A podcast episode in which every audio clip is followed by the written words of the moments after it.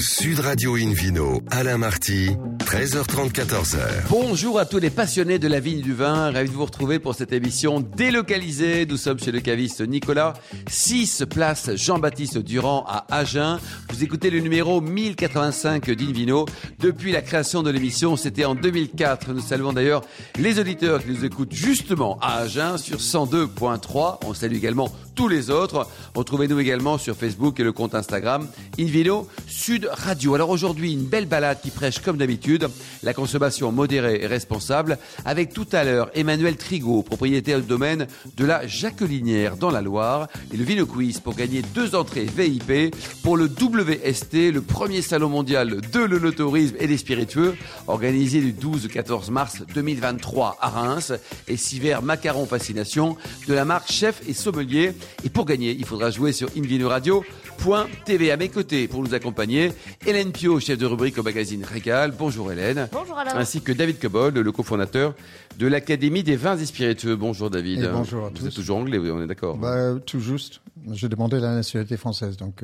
Bon. Pour bien commencer cette émission, Invino Sud Radio accueille maintenant par téléphone Michaël Sire, propriétaire du domaine des schistes dans le Roussillon. Bonjour Michaël. Bonjour. Donc vous êtes propriétaire du domaine des schistes, ça aussi c'est un joli nom, dans le Roussillon. Racontez-nous votre belle histoire de vin. Donc vous avez au total 50 hectares dans une belle région. Vous êtes au paradis entre Maury et Tautavel. Oui, tout à fait. Oui. Ah, donc c'est un domaine familial. Je travaille avec mes parents sur la propriété. Et donc ça a débuté en fait dans les années 90, quoi, l'histoire. Mais bosser en famille, c'est pas trop dur là, papa, maman, tout ça, là, c'est insupportable parfois, non? Ah ouais, il y a des chamailleries, mais bon. Bon, c'est la vie, ça aussi, c'est une belle vie, quoi. Voilà, ouais, il faut savoir des fois baisser l'épaule. Hein. Et ça passe, quoi. Et ça passe, d'accord. Hélène Piau, vous aimez ce genre de discours, hein? Oui, il faut baisser l'épaule et après ça passe, quoi. Voilà. Enfin, moi, je la baisse pas souvent l'épaule, mais bon, du coup, ça passe pas, d'ailleurs. Non, mais pour passer entre deux défenseurs, c'est la bonne technique. Ah, hein. Mais au rugby, elle serait talon. Hein, allez-y, Hélène. Restons sur le bon vin. Donc effectivement, Michaël, au domaine des schistes, le nom était tout trouvé hein, quand vos parents ont décidé d'abandonner la coopérative. Effectivement, à la fin des années 90, le terroir était terroir de schiste. Allez, ils se sont pas sur ce coup-là, ils se sont pas beaucoup cassés la nénette. Par contre, pour tout le reste, apparemment, ils ont bossé comme des fous. Et vous prenez la suite, parce que passer de la coopérative à une entreprise perso, c'est très compliqué. Oui, ça a été un challenge, oui. Après, il s'était, je pense, bien préparé. Enfin, mon père avait fait des stages à droite, à gauche. Et puis, il avait un bon bagage en gestion d'entreprise aussi, parce que ça reste malgré tout une entreprise, quoi. Hein, donc, avec toutes les obligations et les compétences qu'il faut acquérir, quoi. Vous êtes combien à bosser? Parce que 50 hectares, c'est grand, hein. Alors, on a 40 hectares de vignes plantées. D'accord. Après, le reste, c'est des parcelles qui sont en rotation, donc qui sont sur des prairies. Et on est, au vignoble, on est 4 personnes. Il y a une personne qui est à mi-temps à l'administratif et mes parents qui ont l'âge de la retraite, donc ils le prennent un peu plus cool, quoi. Alors vous, dès votre arrivée, vous avez apporté votre pierre à l'édifice en travaillant tout de suite en parcellaire. Et puis vous avez commencé... Parcellaire, David Cobbold, c'est quoi? On travaille parcelle par parcelle au lieu de tout mélanger. D'accord. Après, on peut faire des assemblages entre les parcelles, mais on sort souvent... on fait surtout l'analyse de la qualité par la parcelle, parce que chaque parcelle a sa particularité. C'est parfois l'âge des vignes, c'est parfois le sol, c'est parfois l'orientation, c'est parfois le cépage. Donc, pour séparer les éléments, ça donne plus de palettes, une palette plus large pour les assemblages, si on veut faire des assemblages. Et sinon, ça permet de faire des cuvées séparées. Hélène? Et c'est beaucoup plus de travail, évidemment. Et c'est aussi à ce moment-là, Michaël, que vous avez commencé le premier travail sur les oxydatifs secs. Alors là aussi, on va avoir besoin de petites explications sur les vins oxydatifs secs. Intéressant, cette catégorie. On vous écoute, Michaël. Oui, donc ici en Roussillon, on a une culture de l'oxydatif. C'est vraiment ancré chez les anciens. Mais mes grands-parents étaient tous les deux viticulteurs, puisqu'ils portaient les raisins à la coopérative. On avait cette tradition du verre de vin doux oxydatif en fin de repas. Et même, ils avaient même à la coopérative conservé... un peu un fût avec ils élevaient leur vin doux de maison, quoi. David Cobbold, vous voulez dire? Est-ce que c'est vrai qu'on appelle cette catégorie des rancios? Voilà, alors un vin rancio, c'est un terme qui est un terme d'ailleurs de description œnologique. Hein. C'est un arôme aux notes de noix, noix noire ou noix fraîche, suivant un peu l'âge du rancio. Et ce sont des notes qu'on retrouve dans d'autres vignobles oxydatifs comme Rérès et le Jura. Et ce sont des vins de voile, donc. Alors, pas nécessairement. La voile, non, pas nécessairement. Nous, dans le Roussillon, chez moi, on n'en a pas. Pour deux choses. Ça, c'est en discutant avec d'autres vignerons des autres régions productrices d'oxydatifs qu'on a compris pourquoi nous, on n'arrivait pas à avoir du voile sur la cave. Pas assez humide, sûrement. Alors, c'est plus l'alcool, en fait, qui freinerait le voile. Nous, c'est notre moyen de conservation. Hein, donc, être au-dessus des 14,5, 15 degrés d'alcool, la séchance ne vient pas ou elle ne fait pas de gros dégâts. Les bactéries acétiques sont assez inhibées, mais donc c'est cet alcool qui nous permet de conserver les vins hors acétisation et qui permet pas par contre d'avoir du voile. Alors, c'est pas facile à comprendre, David. Donc là, on parle de quoi, Michaël? C'est sur des Rivesaltes que vous proposez. C'est la quel voile, type de juste pour dire ce que ça veut dire, c'est pas la planche à voile. Hein. Ce sont des levures qui se forment sur la surface dans certaines conditions d'hygrométrie et effectivement pas trop d'alcool. Par exemple, quand on mute les xérès secs, les finaux, par exemple, sont des vins de voile. Ils sont mutés à assez faible taux, 15, mais au-delà, à 16-17, ça commence à détruire les levures. Hélène ? Bien sûr, en France, le plus grand exemple de vin de voile, ce sont les vins jaunes du Jura. Et effectivement, c'est toujours un peu un mystère, même pour les vignerons parfois, comment ça se crée et pourquoi parfois ça ne vient pas. Donc effectivement, ça, c'est votre rancio sec. Oui. Oui, non. Voilà, à base de grenache blanc. Mais il y a bien d'autres vins encore dont on peut parler chez vous, hein, puisque vous avez une belle collection d'IGP Côte-Catalane dans les trois couleurs, blanc, rouge, rosé. Et puis, puisqu'on parlait de sélection parcellaire tout à l'heure, on peut parler de vos sélections parcellaires, justement. Alors, vous en avez plusieurs en Côte-du-Roussillon.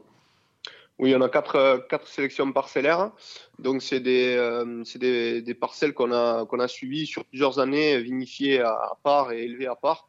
Et on y a trouvé un intérêt, une originalité. Du coup, on les met en bouteille à part depuis 2015. Et pour la plus vieille, depuis 98. En fait, ce sont des parcelles sur de cépages différents et sur des terroirs différents. Alors, vous avez donc effectivement le Côte-du-Roussillon, Cazaux d'Angora. J'aimerais qu'on parle un petit peu du Maury sec devant le mât. Parce que là aussi, Maury, quand on dit Maury, souvent les gens s'imaginent ce vin liquoreux, sirupeux, rouge, qui marche très bien avec le chocolat. Maury sec, on est moins habitué. Alors, Maury sec, c'est une jeune appellation. C'est une déclinaison du terroir de Maury.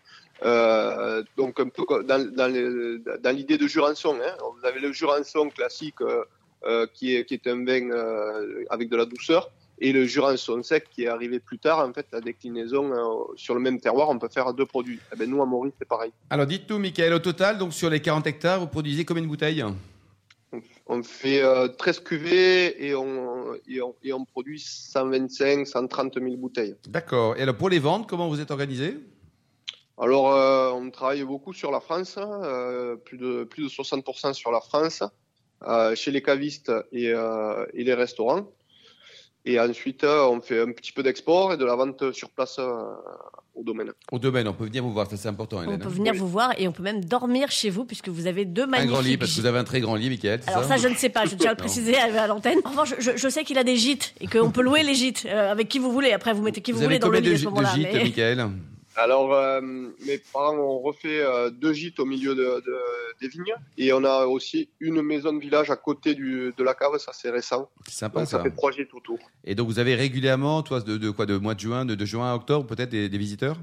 Oui, comme il fait beau, jusqu'à octobre, quasiment, on arrive à avoir du monde sur une longue saison. Et vous proposez donc également des Tautavel. Un petit mot sur l'homme de Tautavel. Vous l'avez toujours pas retrouvé ? Ça fait un moment qu'il a plus mal aux dents. Hein. Oui. Alors, pour ceux qui ne connaîtraient pas l'histoire, donc c'est l'homme le plus vieux d'Europe ? D'Europe, oui. D'accord. Et il a quel âge, ce garçon ? moins 450 000 ans, je crois. Bon, alors dites-nous, vous occupez également tout ce qui est développement durable, Michaël. On voit que les vins augmentent là au niveau des degrés. Vous sortez des combien ? Des 14,5, je suppose ? Ouais, bon, mais ça c'est assez classique dans le Roussillon hein, depuis assez longtemps. Hein. Qu'est-ce qu'on peut faire pour baisser ça ? Parce que côté consommateur, quand il voit 14,5 voire 15 sur une étiquette, il y a pas forcément un grand sourire, en tout cas pour le consommateur français. Il ne faut pas avoir peur de ça, il faut goûter le vin. Le vin peut être déséquilibré par l'alcool à 12, 5 ou à 13 et parfaitement équilibré à 15.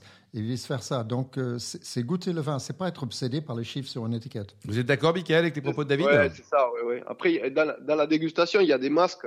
C'est-à-dire l'acidité va masquer l'alcool. Par exemple, pour les vins doux naturels, c'est pareil, nous j'ai deux cuvées de muscat, par exemple, muscat de Rivesaltes. Il y en a une qui est macérée et l'autre qui n'est pas macérée, avec le même taux de sucre.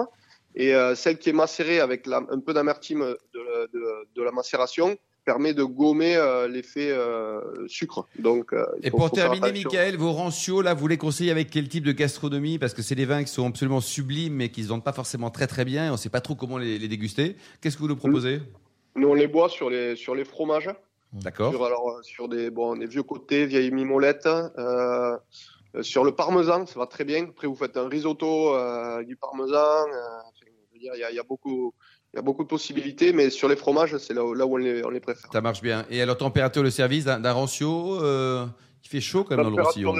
Ouais, moi, je les sers assez frais parce qu'ils sont quand même à 16 degrés d'alcool. Donc, un peu comme un vin blanc, quoi. Bon, super.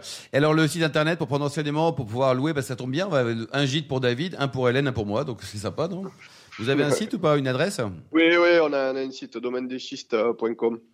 Merci beaucoup, Michaël. Et puis, donc, à bientôt à bord de Invino Sud Radio. Merci également à vous, Hélène Piau et David Cobbold. On se retrouve dans un instant au bar à vin du caviste Nicolas de cette belle ville d'Agen pour cette émission délocalisée avec le Vino Quiz pour gagner notamment 2 entrées pour le WST, le premier salon mondial de l'œnotourisme. Ça sera à Reims du 12 au 14 mars 2023.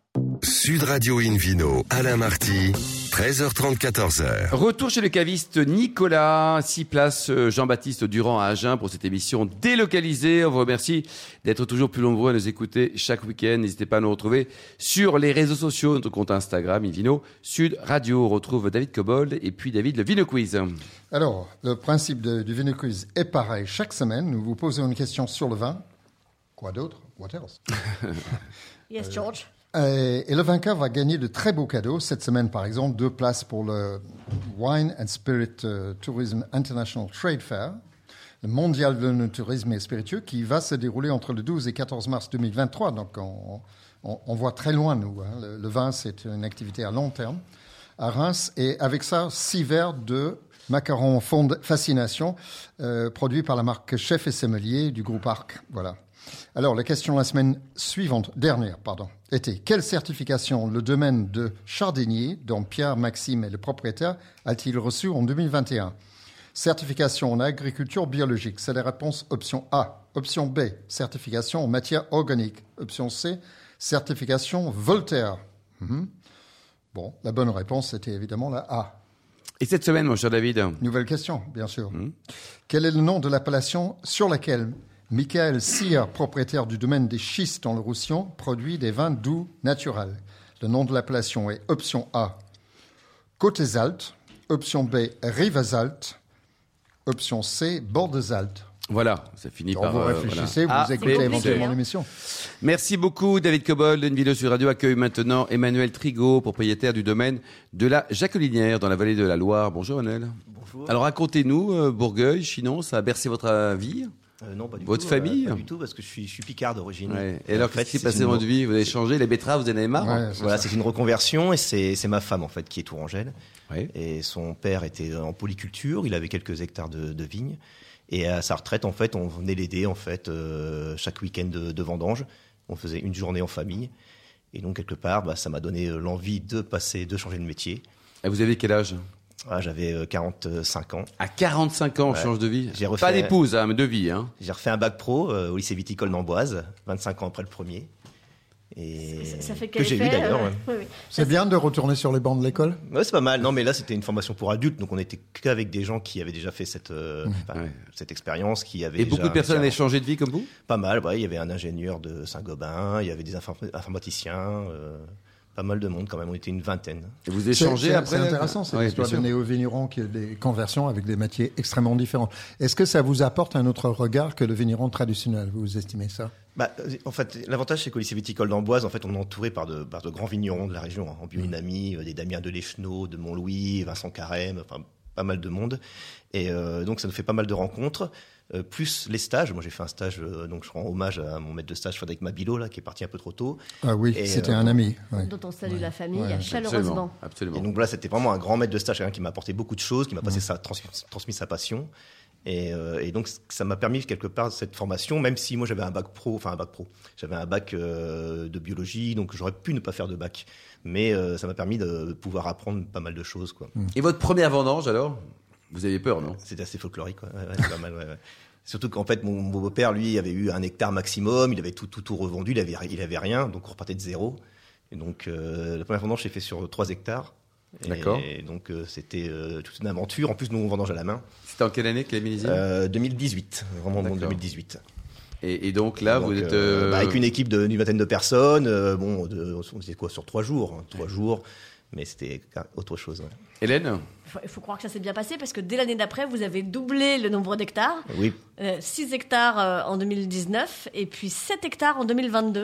Oui, parce que je suis locataire en fait. Et mon propriétaire en fait recherchait un vigneron. Comme il avait fait un premier bail avec moi, donc il était intéressé pour me passer ces 3 autres hectares. Et en plus, c'était un autre terroir. J'avais des vignes sur Restigné et là maintenant c'est sur Benet. Donc on passe du gravier à l'argilo-calcaire. Donc ça me permet d'avoir 2 cuvées en fait qui sont vraiment différentes. Donc en appellation vous avez j'ai du Bourgueil. Alors j'ai une petite parcelle. Mon beau-père a une petite parcelle dans le Véron. Donc on est sur Chinon. Il faut pas oublier que nous c'est un monocépage. Hein, c'est du Cabernet Franc. Donc c'est vraiment que le terroir et le millésime évidemment qui fait toute la différence. Et c'est vrai que mes vins sont vraiment différents alors que c'est un même cépage. Et ça les gens souvent ça les surprend. Ouais, parce qu'il y a 3 couches là hein, sur tout ce coteau. Hein. Il y a 3 niveaux. Les niveaux en bas, sable et gravillon. Et puis on monte, on gagne en calcaire en montant vers la côte. J'ai la chance d'avoir les 3 cuvées finalement parce que mon Chinon est sur les sables. Il est au sud de la Loire, mais il est sur les sables. Après, j'ai ma cuvée Jeanne qui est sur Restigné. Et après, on est sur Benet, on est sur l'argilo-calcaire. Hélène ? Alors parlons-en de cette cuvée Jeanne et puis de Gabriel et de Marion. Vous avez donné tous les noms de la famille à vos cuvées. Vous envisagez d'avoir d'autres enfants. C'est votre épouse. Hein. C'est mon épouse. Bon. Vous envisagez d'avoir d'autres enfants et d'autres cuvées ou vous vous arrêtez là ? Ça se passe comment ? Au niveau des enfants, c'est bon parce que je vais avoir 49 ans. Donc c'est très bien. Par contre, non, mais après, il y a toujours des hommages. Là, on a fait un hommage à une saison qui est partie récemment. C'est la cuvée Pierre. C'est une bulle, en fait. C'est un rosé, mais presque blanc de noir, sur du Cabernet Franc. Et donc, c'est hommage, c'est la cuvée Pierre. En quelle appellation ? Alors, c'est là, vin de France, puisque j'aurais pu le faire après en crémant de Loire. Je vendange à la main. Mais crémant de Loire, après, il y a d'autres complications administratives. Donc, c'est tout très bien en vin de France. C'est des petites quantités, hein, c'est 2500 bouteilles donc, que je vais vendre en direct pratiquement. Donc, vin de France, c'est très très bien. D'accord. Donc, effectivement, ça, c'est les bulles pour faire la fête. Et puis, donc, revenons à Marion, Jeanne et Gabriel. Alors, donc racontez-nous. Donc, allez, on va commencer par Marion. C'est la maman, c'est elle qui a le plus de boulot. Donc là, ce sont des vignes qui sont situées à Avoine, c'est ça ? Ouais, on est sur le Véron. On appelle ça le Véron. Donc, c'est vraiment à côté de la Loire. Parce que souvent, quand on parle de Chinon, on est plus près de la Vienne. Hein. Puis après, il y a Cravant, Panzou. Mais on oublie que le Véron, il y a vraiment des très, très grands domaines. Hein. Olgarafo, Wilfried Rousse, il y a des très, très, très beaux domaines. Et on n'en parle pas assez souvent. Donc, c'est pour ça que je voudrais défendre un petit peu le Véron. Même si moi, j'ai que 0,6 hectares. Hein. Vous êtes présent. L'important, c'est de ne pas êtes, voilà, on est présent. Mais après, comme toutes mes vignes, pratiquement 6 hectares sont sur Bourgueil, je suis quand même beaucoup plus présent au niveau du syndicat des vins de Bourgueil. Ce qui est un peu normal, puisque j'ai ma plus. Il est dynamique, le syndicat ? Oui, très bien. Très Il y a combien de vignerons à Bourgueil ? On doit être à peu près 120. 120, quoi. Et alors, justement, ces vins de Bourgueil, vous les créez pour un plaisir immédiat, si je puis dire, ou alors pour une vraie potentiel de garde ? Tout dépend. Votre philosophie, quelle est-elle ? Ça dépend de la cuvée. Hein. Voilà, tout dépend de la cuvée. Tout dépend, en fait, les vins de gravier, c'est vins de plaisir, vins de soif. Après, sur Benet, on peut faire des vins beaucoup plus puissants, tanniques. Moi, j'ai une cuvée Gabriel, alors, qui est un petit peu plus charpentée et qui peut vieillir beaucoup plus longtemps. Et ça, David Cobbold, il faut peut-être tordre le cou à certaines idées reçues. Hein. Les Chinons, même si c'est léger chez vous, comme les Bourgueils, ce sont des vins qui peuvent vraiment attendre. Alors, ça dépend de la cuvée. Si, ça dépend le sol, l'exposition et le rendement. Moi, je raconte une expérience à Bourgueil. On est descendu il y a quelques années, on a fait passer 2 jours à Bourgueil avec des collègues pour écrire des articles. Chez l'Amédée de l'île Boucard, on est descendu dans la cave à 2 niveaux sous le sol. On a goûté des vins du 19e siècle qui étaient impeccables. Du 19e siècle. Et oui. Il faut nous appeler, David, quand vous faites des trucs comme ça. Là, on vient. Non, mais c'est émouvant, forcément. Mais les vins étaient impeccables. Donc, dire que c'est des vins légers à boire, c'est une simplification ridicule. Absolument. Ça dépend de la cuvée. Ouais, et on a très longtemps prouvé ça à Chinon, sur l'autre rive, avec des vieux millésimes de Chinon, de 64, de 47, etc., qui sont absolument magiques. C'est les 2 millésimes que j'allais vous citer, en fait. Parce que mon propriétaire m'a donné une bouteille de 64. Il boit encore du 47, quoi. Ouais. Donc il boit du 47. C'est un homme heureux, quoi. Il a de la chance. Oui, il a une belle cave. Alors, Hélène, revenons à 2022 et à tout ce qui se passe en actualité chez vous, Emmanuel Trigaud. J'ai entendu parler de poules. Oui, ben là, on parlait un petit peu de l'Amédée de l'île Boucard. En fait, il s'occupait de vignes de Vincent Simon, cuisinier de campagne, un grand de Touraine. Voilà, donc un très très joli restaurant, cuisinier de campagne. Son fils, donc Vincent. Il est belge, je crois. Il est d'origine belge, ouais. Mais gentil quand même, hein. Oh, mais ils sont formidables, les Belges, en plus très amateurs de vin, quoi. Ouais. Et son fils Gabriel, en fait, fait des poules, des races anciennes, style Géline de Touraine, qui sont magnifiques.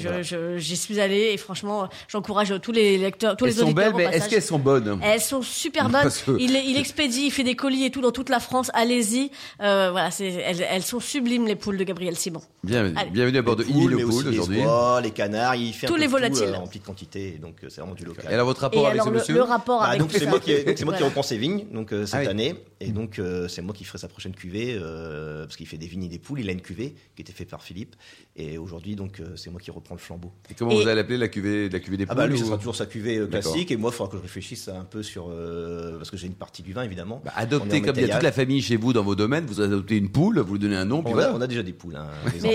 Mes enfants ont 2 poules. Surtout les poules, elles sont très utiles dans votre vignoble, parce que du coup c'est elles qui grattent, qui font tout le boulot finalement. Au niveau du désherbage, c'est l'avantage, qu'elle gratte vraiment les sols. Donc tous les sols sont grattés. Donc là, il n'y a pas de souci au niveau des arbres. Vous n'avez pas honte de faire bosser les poules, monsieur, hein ? Et c'est pas encore interdit. Ça, on peut. Bon, d'accord. Il y a des trucs qu'on peut pas, mais ça, on peut. D'accord. Pas toute l'année, hein, puisque si elles sont après, quand le raisin est là, il faut les enlever. Parce que sinon, elle mange le raisin. Tout travail mérite salaire. Moi, je suis désolée. Voilà. Moi, si vous me faites bosser, je vais venir boire aussi, hein, je vous le dis. Bon. Vos bouteilles, vous les vendez bien ou pas ? Ça se passe bien, oui. Pour l'instant, moi, c'est un démarrage. Combien ça coûte ? Ah bah, la cuvée Jeanne est à 7 €. Cuvée Gabriel, c'est très raisonnable, hein. 11 €. Et puis j'ai ma bulle par exemple plus de 50. Mais au niveau des prix, quand je me suis installé, j'avais pas cette prétention de me dire je vais faire des prix qui sont vraiment excessifs. Je voulais qu'elles soient abordables pour tout le monde, quoi. Oui. Et c'est vrai que ma clientèle, alors moi j'ai beaucoup en Picardie dans le Nord, et je trouve que ma clientèle aime bien le moyen de gamme quelque part. Pas de l'entrée de gamme, faut pas non plus que ce soit trop peu cher et que pas bon. Par contre, quand les prix deviennent un peu excessifs, ça commence à être un peu compliqué, quoi. Alors après, pourquoi pas après faire des cuvées un peu de parcellaires, dans des fûts, peut-être augmenter au niveau gamme. Mais aujourd'hui, j'estime que les gens qui. Vous êtes très bien là, c'est très bien, très bon rapport qualité-prix. Hein. Et alors, puisque vous disiez donc vous parliez de vos clients et de tout ce que vous faites dans le Nord, alors, au sens large, on va dire. J'en profite pour signaler qu'on va vous retrouver en mars au salon de Bully-les-Mines dans le Pas-de-Calais et en avril au salon de Chantilly. Voilà. Donc on peut toujours parler de l'accueil des gens du Pas-de-Calais, mais il est quand même fantastique. Hein, dire que c'est un salon que je fais depuis 3 ans et on est logé chez l'habitant par les gens du club. Sympa, ça, ouais. Et c'est vraiment des gens fantastiques. Et bon, après voilà. Température pour terminer de service de vos Bourgueil, 3-4 degrés, c'est ça ? 15-16. Et type de gastronomie, donc tout à l'heure on parlait des vins canailles, qu'est-ce qu'on a comme type de plat ? Tout ce qui est andouillette, les entrées, barbecue, mais après ça peut supporter n'importe quel plat. Des poules, c'est bien. Ça. Vincent Simon fait beaucoup de fonds de sauce avec les vins du Bourgueil, c'est normal. Ouais. Et la volaille, ça passe très bien aussi. Hein. Bon, en fait, le Bourgueil, ça va avec tout. Oui. Hein, nous sommes d'accord. Un petit magret de canard poêlé, ça marche très bien. Un filet mignon de porc. Super. Vous avez un mail, vous avez une adresse ? Oui, j'ai un site, domaine de la Jacquelinière.net. Et puis vous pouvez me suivre aussi sur Facebook, sur Picard et Vigneron Touraine. Donc, voilà. Merci beaucoup Emmanuel Trigaud, merci également à vous Hélène Piau, Michaël Sire, David Cobbold et aux millions d'amateurs de vin qui nous écoutent avec beaucoup de passion, on le souhaite. Chaque week-end, un clin d'œil à Justine qui a préparé cette émission ainsi qu'à Sébastien pour la partie technique. Fin de ce numéro de Invino Sud Radio. Pour plus d'actualités, rendez-vous sur le site sudradio.fr, invinoradio.tv, notre page Facebook et notre compte Instagram. On se retrouve demain. Demain, ça sera à 12h30 pour un nouveau numéro d'Invino qui sera délocalisé chez Nicolas. Nous serons à Limoges, aux 7 places Fournier. invité. Nous recevrons Laure Colombo, propriétaire du domaine de Lorient dans la vallée du Rhône, ainsi que le chanteur Cali, qui va évoquer Cali côté Bacchus. D'ici là, excellent week-end. Restez fidèles à Sud Radio. Encouragez tous les vignerons français. Surtout, n'oubliez jamais, respectez la plus grande démodération.